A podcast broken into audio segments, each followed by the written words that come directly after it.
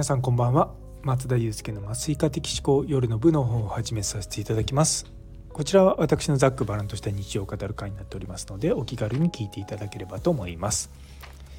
というところで今日もですね当直ですよ。当直。ねまあ、うちの病院はですね夜遅くまで緊急手術緊急というか、まあ、定時の手術も含めてなんですけどもまだずっとやっております。あの手術室の運営とかっていうのにも、まあ、麻酔科って関わってはいるんですけどもこう予定手術があの、まあ、予定通りに終わらないっていうのは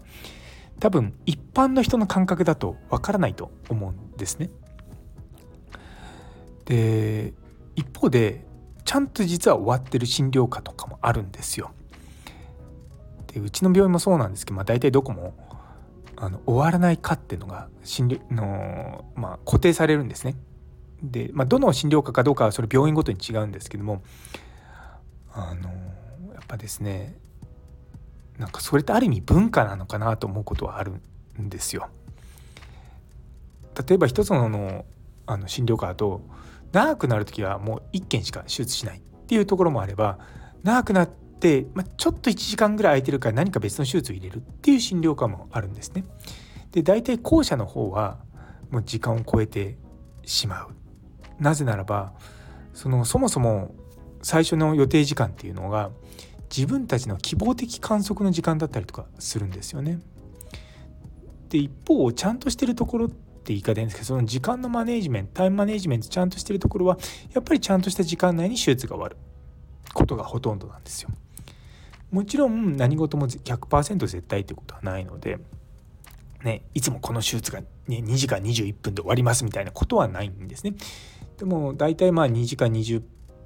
うん、15分ぐらいからま2時間30分ぐらいの間に収まるかなっていうのがあります。で手術お上手な方っていうのは大体予定通り型のごとくやって型のごとく終わっていくんですね。でもちろんトラブルが起こったとしてもそれをちゃんと修正してやっていける。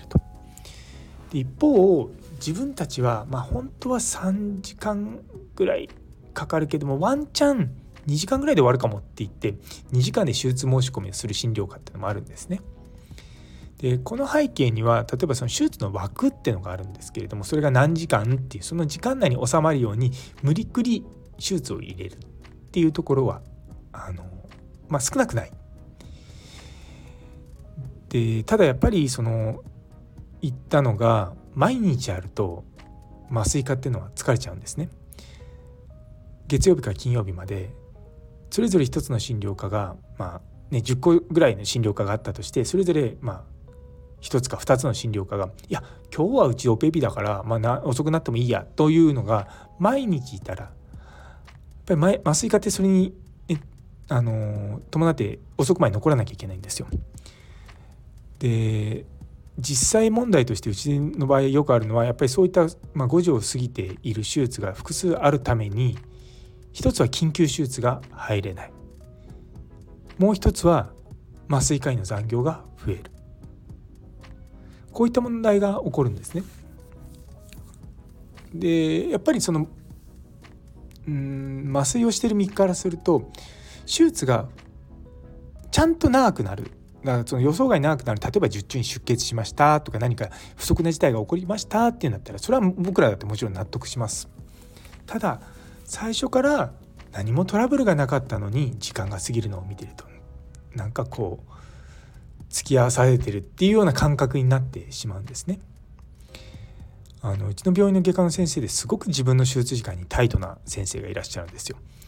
で例えば1時間17分とかそういう、まあ、刻み方をするんですね。まあそれはちょっと極端な例かもしれないんですけどもでもやっぱり自分の中でこれは大体まあ1時間17分まあ20分弱ぐらいで終わるけども15分じゃ終わらないみたいな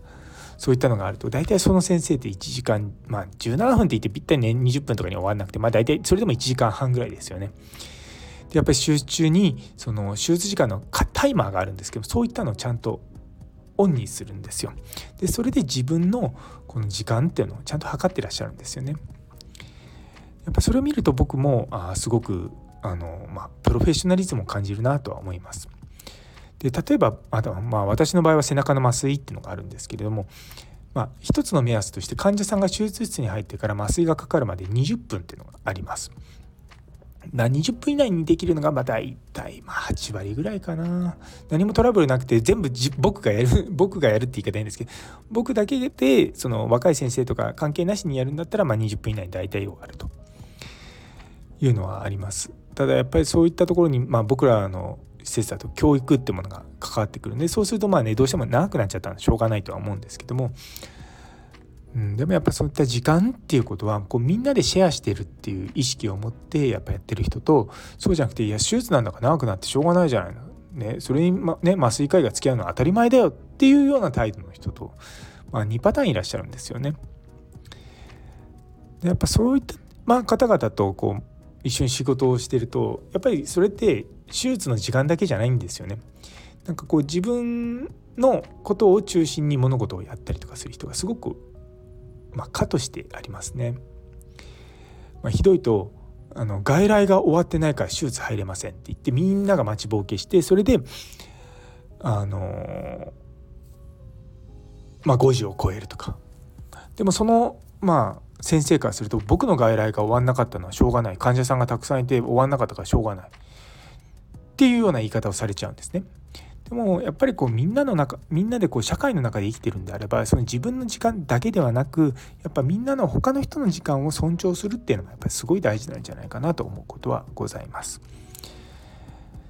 まあとはいえですねなかなかそういったのがうまくいかないんですよ。あのそういった、ね、時間をルーズに守らない人に対して罰則を与えるって言ったらその患者さんあのその先生が見ている患者さんに不利益が出ちゃうんですよね。だから僕らだってその先生に、まあ、不利益が出てでも患者さんに不利益が出ないみたいなことがね、まあ、気軽にできればいいんですけどなかなかですねそういったの難しいんですよ。まあ、難しいとはいえやれなくはないです。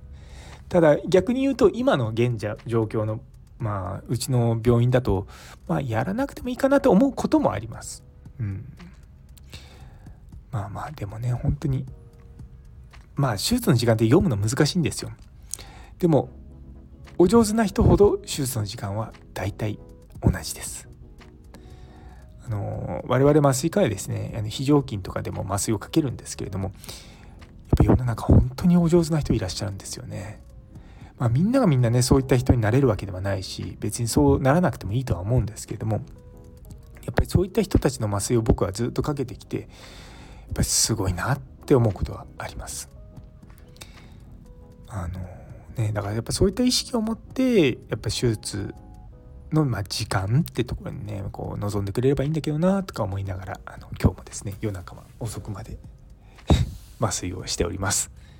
というところで、えー、最後まで聞いてくださってありがとうございます。今日という一日が皆様にとって素敵な一日になりますように。それではまた明日。